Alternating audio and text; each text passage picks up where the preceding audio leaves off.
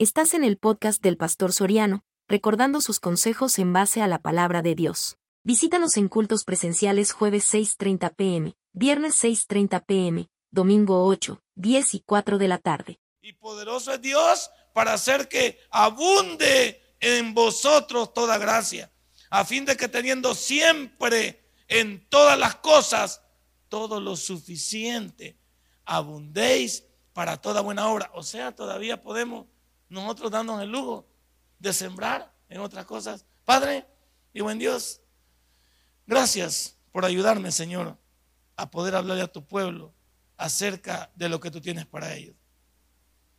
Yo sé, Señor, que en esta iglesia siempre hemos estado aconsejados con respecto a la manera de vivir y evitar ser esclavo financiero, especialmente cuando debo todo lo que tengo. Pero te ayúdame en esta mañana a comprender que tú eres lo mejor que nos puede haber pasado.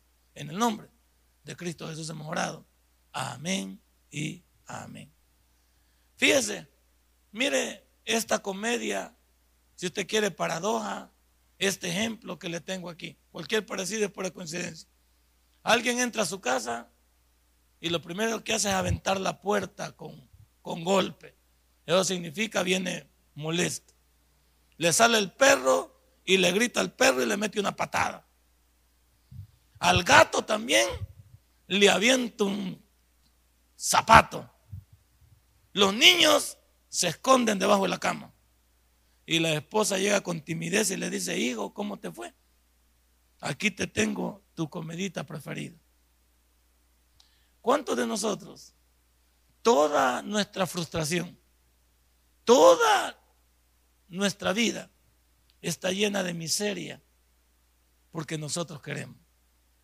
Y digo esto porque no hay peor cosa que mate una familia como es el dinero. Porque voy a decir algo, el dinero no lo es todo, pero sirve para vivir. ¿Y entiende eso? El dinero no lo es todo, pero no se puede vivir sin dinero. Y Dios dice que no es malo el dinero, que es malo el amor al dinero. El dinero no es malo. Y alguien tiene dinero aquí y lo puede disfrutar, disfrútelo. No se lo ha ganado, pues. Si alguien aquí tiene sus posibilidades, gloria a Dios. Pero, ¿y los que no los tenemos? Y que pasamos siempre echándole la culpa al rico. Y que nosotros siempre pobres, hay que salir siempre a esa gente que sale a hacer marchas. Y ¿Por qué no se superan? Pues? ¿Cuántos salimos de la pobreza? Salen a hacer marchas, que el pueblo unido jamás será vencido. Queremos trabajo, salgan a buscar pues. Queremos educación, queremos oportunidades. Este país le falta oportunidades, si es que nunca las ha habido. Si usted se recuerda en nuestro pasado, nunca ha habido. Uno siempre, es más, las condiciones en las que uno estudió antes, no las mismas de hoy.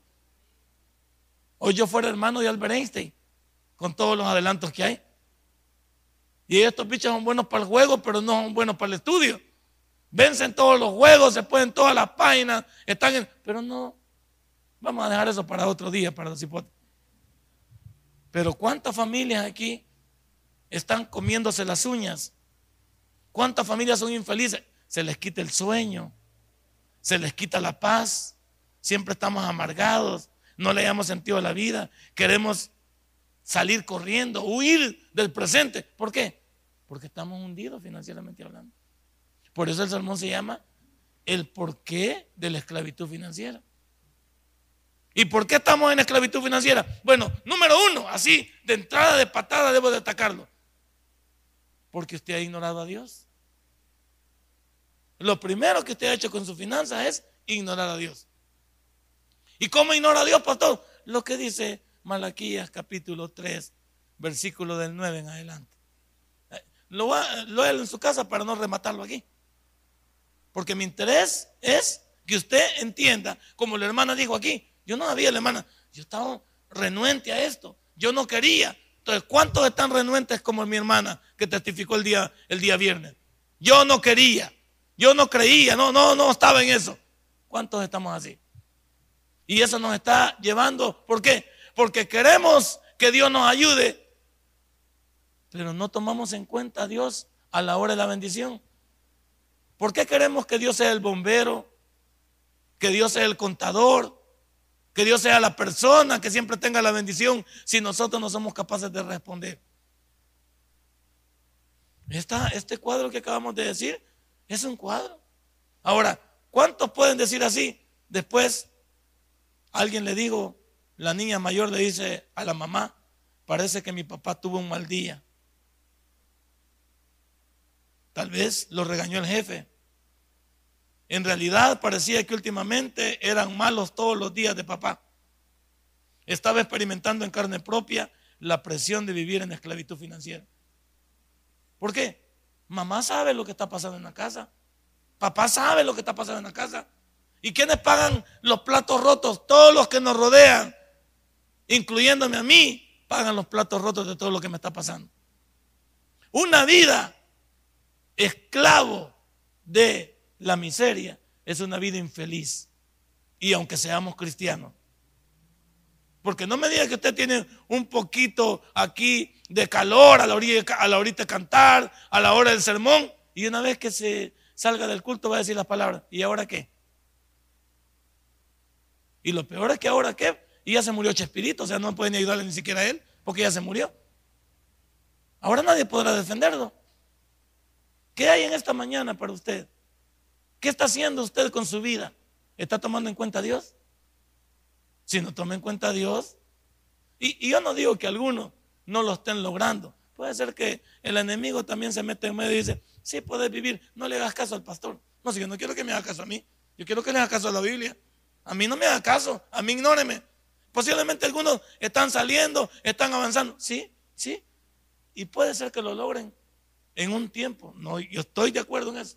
Porque están, ¿cuánta gente en el mundo también no lo logra? Pero hablemos del resultado final. Hablemos del, del, resultado final. Y en segundo lugar, no solo en primer lugar hay que tomar en cuenta a Dios, en segundo lugar, ¿cómo estás administrando tu finanza? Y aquí siempre te he dicho, las finanzas se administran por el orden de prioridades. Las finanzas se administran en el hecho de prioridades. No se comienza como los salvadoreños. ¿Cómo leemos el periódico? Somos el único país que comenzamos de atrás para adelante.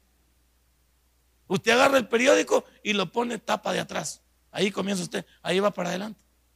Somos el único país que lee el periódico así. Todos leen el periódico de adelante a atrás. Es lo normal. comenzar por la portada y luego comenzar por la página número uno. Somos el único país que, he visto que leemos así. ¿Cuántos en esta hora están manejando mal su finanza? Ya quitemos a Dios porque Dios es el centro de nuestra vida. Ahora, ¿cómo administras lo tuyo?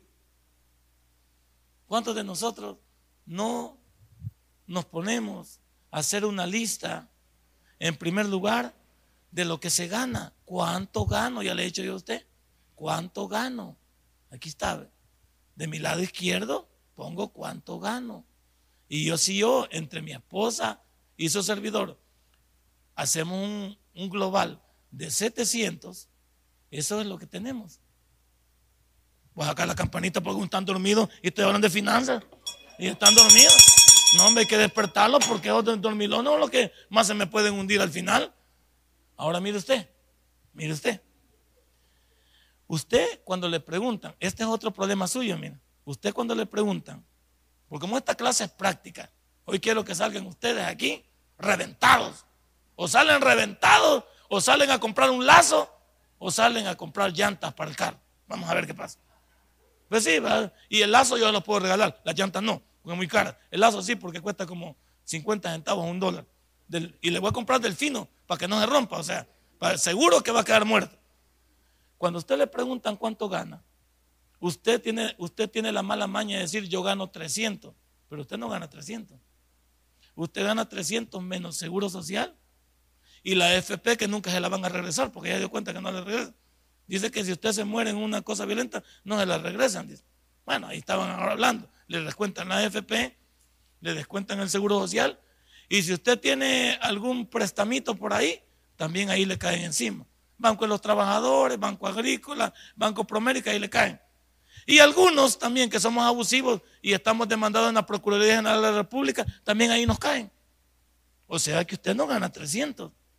Ustedes los 300 le vienen dando como, como 15 dólares le vienen dando. Fíjese por dónde vamos. Entonces usted no gana, dice, yo gano 300, sí, pero no le dan eso. Entonces usted en el cuadrito debe saber, mejor borre los 700, no son 700. Póngale, entre los dos hacemos 25 dólares. Eso es con lo que contamos, pues. Ahora, y fíjese que 25 dólares todavía bien administrados pueden sacar lustre. Todavía. Porque aquí le voy a enseñar cómo. Fíjese, usted ya tiene cuánto gana. Vaya, ya dejémonos de risa digamos que le quedan la mitad de 700, digamos 350, va. Eso es lo que usted tiene. Y de acuerdo a la regla financiera, usted no puede gastar más de 350 dólares porque queda en rojo. O lo gasta los 350 o gasta menos para ahorrar. Pero no puede gastar más de 350 dólares y quite de su mente las tarjetas de crédito, que ese es dinero que no le pertenece a usted. Si usted usa las tarjetas de crédito, usted es el dundo más grande del mundo. Así se va a llamar el libro que voy a escribir. El dundo más grande del mundo. Porque las tarjetas de crédito no es dinero mío, es dinero que le pertenece al banco. Y que si lo tomo, debo de pagarlo. Y ese sí ya lleva intereses. ¿Sí? Ese sí ya lleva recargo. Y hay hermanos que, ese se llama, o sea, un libro se llama El Dundo más grande y otro se llama El Superdundo. El Superdundo, ese libro que voy a escribir que se llama El Superdundo, es sacar en efectivo con las tarjetas de crédito. Cuando usted saca con una tarjeta de crédito, le voy a mostrar esta mañana, si usted saca con una tarjeta de crédito 100 dólares, 20 dólares le pertenecen al banco automáticamente. 20 dólares le pertenecen al banco automáticamente. Ahora piense, ¿qué estoy haciendo con mi dinero? Cuando yo sé que gano 350 dólares y no puedo gastar más, entonces voy a comenzar a gastar en prioridades. ¿Qué es lo primero que una familia debe pagar? Su casa, porque no puede vivir en la calle. Su casa, porque no puede vivir en la calle. En el orden de las prioridades, después de Dios, la prioridad número dos es su casa. Porque usted no puede ir con su familia en la calle y no puede perder su casa que tanto que le costó sacarla. Algunos la sacaron del, del Fondo Social para la Vivienda aunque era del fondo del barranco, pero igual, del fondo social de la vivienda. Entonces, usted tiene que pagar su casa. Número dos, usted tiene que comprar el alimento para su casa, porque no se puede vivir sin alimento. Aquí hay disyuntivas si pago primero el agua y pago la luz. Bueno, lo que yo no, yo puedo vivir sin luz, porque de todos modos, eh, el hermano Tomás que ve la par él me la pasa con un cable por el otro lado. Entonces no hay problema y le pago recibo aparte. Y el agua también, la mando a carrear agua a Stephanie, a, no a Nancy, pero Nancy no se levanta. A Moisés nada más, entonces mandamos a Moisés a traer agua. Pero no se puede vivir sin alimento. Entonces hay que comprar alimento para la casa. ¿Ve? Pero ¿qué es lo que hace usted primero? Ah, mira, un hermano inteligente. Ese, ese es el tercer libro que voy a escribir. El hermano súper, súper dundo compra saldo para el teléfono prepago. Ese compra primero. Compra como 10 tarjetas de prepago, semejante dundo. Y compra también para datos, porque él tiene que estar comunicado con Facebook, eh, Twitter, Instagram, y tiene que recibir llamadas. ¿Saber de quién? Ahí andan hermanos con un montón de tarjetas, pero no tienen para hartarse. Ah, perdón, hermano, no tienen para comer. Entonces, ¿cómo es posible que usted vaya a comprar? Ah, hay algunos hasta andamos el S6, y no tenemos para comer, hermano. ¿Cómo, ¿Cómo, es eso que yo saqué un teléfono tan caro y no tengo para comer? ¿Cómo es posible? ¿Cómo es posible que salgo a comprar cosas? Tengo también un televisor smart, inteligente que le digo, TV, enciende, imagínense. Y no le puedo ir a la olla. Frijoles, por favor, ¿a dónde le puedo ir a la olla? ¿Cuántos de nosotros tenemos un un gran televisor y lo compró de 65 pulgadas. Porque tiene que ver al Barcelona a todo gato color. Imagínese usted. Vamos también. Y, el primer día que nos pagan, agarramos a todos y nos vamos a meter a la Pizza. A un banquete. ¿Cuánto vale un banquete, hermano? No, hombre, no, no, hermano. Usted ya hace días que no la lleva el hermano. Saque el hermano. Ya de días que no salen. Ellos que valían como 25. Hace como 10 años. Vale como 49, creo que vale de volado. O 35. ¿Ah? Imagínense. El problema es que nosotros, ustedes no se conforman con un banquete así como están desnutridos. Ustedes así como se conforman con un banquete. Hay que comprar unos dos. Y con las termitas que tenemos nosotros en la casa, que solo piden y piden, una sentadita en la, en, en la Pizza Hut no le salen menos de unos 60 dólares. Si no es que unos 70 dólares. Imagínense cuánto dejó de los 350 ya. Y después andamos prestando para el bus, présteme para comer, que mire que andamos dando lástima en la calle. ¿Por qué? Porque no tenemos un orden. Esta mañana tiene que ser práctico que yo soy el causante de mi esclavitud financiera. Uno es esclavo en el sentido espiritual cuando hay algo que tome el lugar de Dios en su vida. Si Dios no es el centro de mi vida, entonces, de plano, yo estaré también a la izquierda y los números a la izquierda son negativos. Y esta mañana el interés de este pastor es salgamos de la esclavitud financiera. ¿Cuándo? Cuando tomemos en cuenta a Dios y nos ordenemos. ¿Qué le hace falta entonces a la iglesia general al que le predico? Le hace falta tomar en cuenta a Dios y comenzar a ordenarse. Si usted con un papelito que sacara y se sentara con su esposa y se sentara con los hijos, porque nosotros comenzamos a comprar también de ordenamiento. El niño necesita tal cosa, pero, pero no la necesita de primera mano. Todavía aguanta. Hay cosas que no las podemos comprar. Y peor que nuestros hijos, a veces quiere que les compremos las cosas de marca. Porque como somos unos grandes enfermos mentales, queremos que comprando marca, creemos nosotros que, que andamos en las nubes. O pensamos también que la gente se va a fijar más en nosotros. Pero piense por un momento, ¿cómo estoy gastando el dinero? ¿Cómo estoy gastando la bendición? ¿Por qué no se sienta con su esposa y sus hijos y les explica para cuánto alcanza, para que nadie se sienta dolido de cómo se distribuye? Miren hijos, esto es lo que tenemos.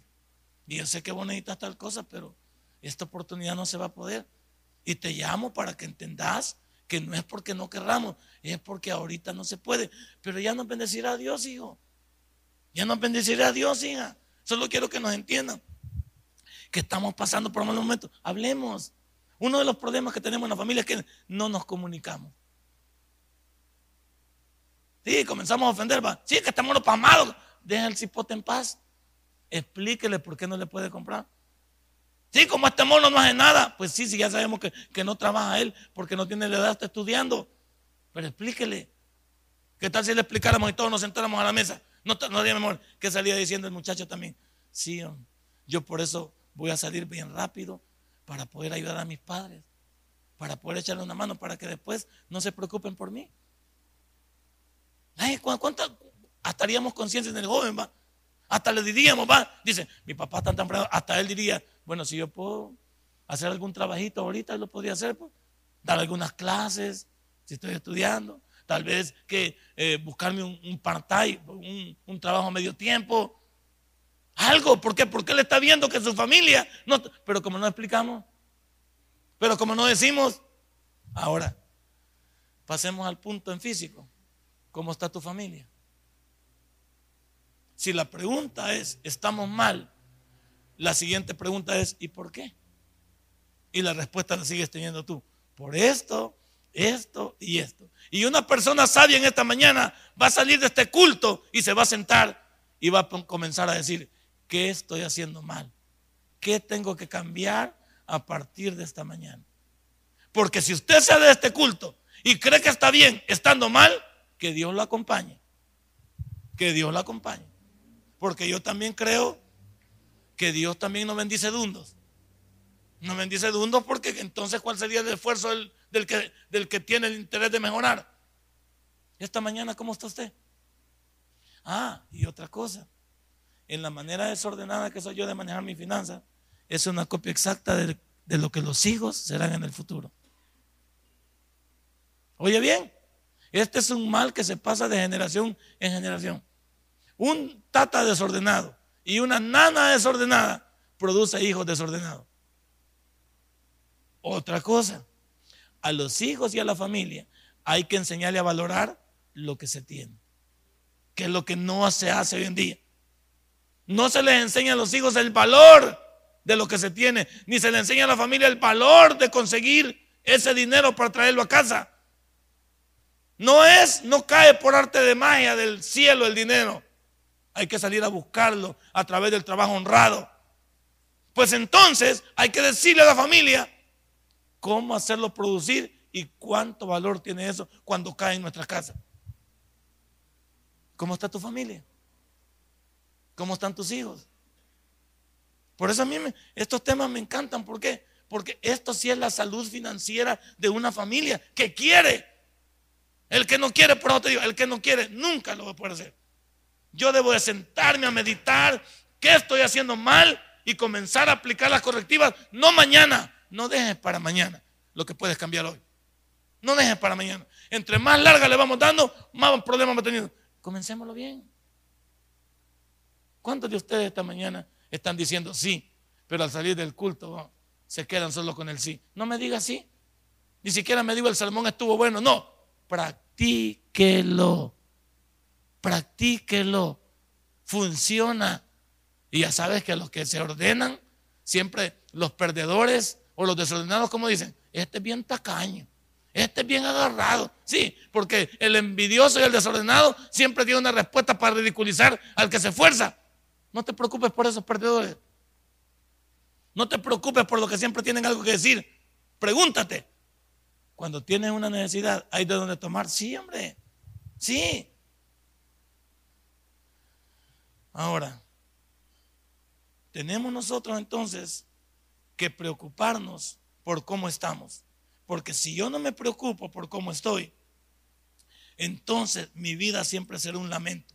La persona en esclavitud financiera está en un nivel de presión económica tal que no se puede sacar las finanzas de la cabeza. ¿Qué dice aquí? Tengo que pagar la luz y cómo voy a hacer. Y ahí esto te anda matando. ya van a comenzar los trimestres del niño y no he pagado el colegio. Lo van a sacar otra vez al corredor y no me le van a hacer examen al niño. Bueno, los que están estudiando teología que se dan cuenta, la señora directora dijo esta semana, a mí casi no me gusta eso al alumno que no haya pagado su, su, mensualidad completa, el colegio de teología me lo sacan. A mí me da no sé qué, porque yo me pongo en el aspecto de otro, me lo sacan. Medios pagos, para afuera también. Aquí queremos solo los que han pagado. Y somos una entidad religiosa como el tabernáculo bautista, pero ellos que quieren decirle a las personas, seamos responsables de pagar nuestra cuota. Yo tuve que sacar como a ocho. Y me dice, pastor, no me puedo quedar. Es que si te quedas, la señora va a venir a echarme una loga a mí aquí y la voy a sacar del pelo a ella y a vos, pues, o sea, no. Que yo soy una persona que no me dejo. Pues. Y le digo, mejor no evitémoslo. Entonces, vámonos así, vámonos tranquilos. ¿Por qué? No puedes pagarlo, pues pedirle a Dios que, que sea. Está difícil. Yo le digo, ¿y cómo vamos a hacer? Sálganse, por favor, porque la señora va a venir. Y ella siempre llega alborotada. Pues. Sí, que sácalo. Ella no entiende de código. Le dan una orden y la agarra, pero ella la agarra lisa. Otro día estaba una hermana entregándome, los mandé a saber qué dundo fue de ella, pedirle una grapa. Yo le digo, ¿para qué para madre dónde la señora pedirle una grapa? Y la señora fue a pedirle una grapa y le digo, mire, los trabajos de los muchachos no se los van a entregar en engrapados, que se los traen anillado. Y le digo, hermana, pero anillado, ¿cuánto cuesta un anillado? Y algunos no tienen el dinero. Sí, pero nosotros en el, tiempo de antes nos esforzamos y ellos tienen que hacerlo. Bueno, yo le digo que sí, pues, pero por debajo les digo, ah, sí, denme el trabajo. ¿Ya? Ella no entiende de código. Hay gente que lo agarra visceral. Ojalá, ojalá lo agarráramos visceral en nuestra vida. ¿Cuántos aquí no se pueden sacar? Que ya tiene, ya venció un recibo. ¿Cuántos de ustedes también hasta la tarjeta de crédito que están pagando el famoso pago mínimo? Esa es una esclavitud peor. Aquel día le mostré que usted, prestando 3.500 dólares con una tarjeta que está topada, pagando el mínimo, pasará 10 años pagando esa cantidad. Haga las cuentas si quiere. Mi profesión es contador y se lo puedo demostrar. 3.500 dólares pagando el mínimo, usted pasaría 10 años pagando ese pago mínimo. Haga las cuentas. ¿Y qué, y, qué quiere usted en su vida? ¿Cree que usted, y, es, bueno, y sabe que esa gente de los bancos y las casas comerciales no le dan agua a uno, va? Más hoy con los call centers. En la mañana le hablan, y mire, por favor, que hoy es su último, pues aburren. Y mire, y después agarran al, ¿cómo se llama? El que ha firmado por usted, ¿cómo se llama? El fiador, y se lo tiran encima. Y anda el fiador ahí porque a él lo ajolotan, para que, para que vaya a meterle a usted ajolote también. ¿Qué cree que es vida? ¿Qué cree usted que va a poder Y eso enferma, eso mata. Derrames cerebrales, derrames faciales, ataque al corazón, taquicardia, migraña. O sea que todo el volado que usted tiene no es casualidad. Y usted tomando ibuprofeno. ¿Cómo se le va a ir? ¿Cómo se le va a ir? Se puede hartar 10 ibuprofeno y se va a envenenar y no se le va a salir de aquí el recibo de la luz. Hermanos, ¿cómo se llama el sermón de esta mañana? El porqué de la esclavitud financiera. Ahora, ¿quién tiene la culpa de la esclavitud financiera? ¿Dios? Ah, pues entonces esta mañana diga, yo tengo la culpa, digo. Si yo me compongo, se compone todo. Óigame, señora, también que está aquí. Si su marido no quiere, agarre a su marido del buche y agarre usted las cosas por la mano. Si su marido no quiere, porque la cabeza de la familia es el hombre. Pero si hay hombres atarantados aquí, que la mujer agarre las finanzas y las maneje. Y si los dos están atarantados, hijos, amarren a sus tatas y agarren las finanzas de ustedes. Y es que alguien tiene que salvar la familia. Alguien tiene que sacar la cara por la familia. Y aunque Dios ha dejado un orden, si hay tataratas en la familia, alguien tiene que hacer el trabajo porque el barco no se puede hundir con todos. La familia es un barco, no es un barco. Por lo tanto, si hay un hoyo, por ahí se está yendo. ¿Cuál es el hoyo por donde se la bendición? Esa gente que también con sus lujos, esa gente que quiere salir a gastar, que hasta una cora le quema, gente obsesiva, excesiva, gente apantalladora. Algunos compramos por pantalla, solo porque la vieja de que, es mi, eh, la secretaria, para verme, ella compró unos aritos de 75 y no valen 75, sino que 5 valen el que hay en el agachón y le dio garabato. Ya fue a comprar uno usted también para darle chile a la secretaria, pero se quedó sin hartar un medio mes. No a pantalla, hermano. Si no tiene, ah, ¿sabe qué dice usted? Que van a decir que soy acabado. Y no es la verdad, pues, si no están viendo nada de otro mundo. ¿Y qué va a decir la gente? Que yo soy un pobre diablo. Si, es la verdad. Yo cuando vivía en el 22 de abril, ya le he dicho cuando vivía en el 22 de abril, veníamos de estudiar del Liceo Leonardo Cúnaga. No muchos estudiábamos ahí. Yo estudiaba ahí porque me lo pagaban.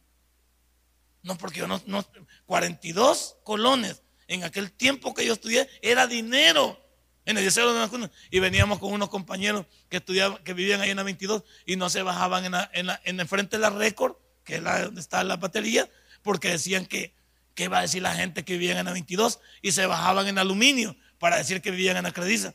Semejantes duntos caminaban más para arriba. Y, ¿y para qué te bajas allá abajo? Le decía yo. Es que la gente va a decir que nosotros somos champeros. Y no es la verdad, en una champa vivimos, pues. Si no están diciendo nada malo. Y vos aquí te vas a bajar. Si aquí me voy a bajar.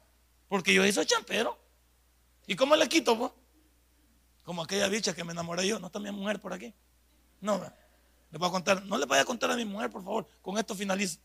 Tal vez con el chiste se anima usted. Yo me enamoré de una cipota. La cipota era excelente. Tenía, esa cipota cuando yo me enamoré de ella era, era dundito yo, pues, pues era pasmadito. Esta bicha me dijo que si yo quería ser novio de ella porque no veía que yo le, le levantaba la mano. Entonces, esta bicha me enamoró y me, me codició y me tomó y me, me jugó, pues va. Entonces esta cipota tenía dinero. Ella vivía en Monte Carmelo, tenían un súper. No, hombre, bien. Esa bicha me llevaba churros, me llevaba garrapiñadas, me llevaba, esa bicha me mantenía bien tranquilo. Pero a mí me daba pena que ella supiera cómo vivía yo. Como yo vivía en una champa, en una casa de dos plantas. Y me había invitado a, su, a sus 15 años. Y yo me acuerdo que a sus 15 años llegué con unos zapatos que, estaban rotos de abajo.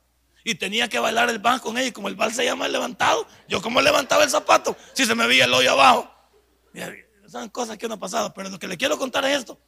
Un buen día, la cipota me siguió se vino detrás de mí, de la Florencia. Ella tenía que haber agarrado por la Monte Carmelo y se vino por toda la línea siguiéndome.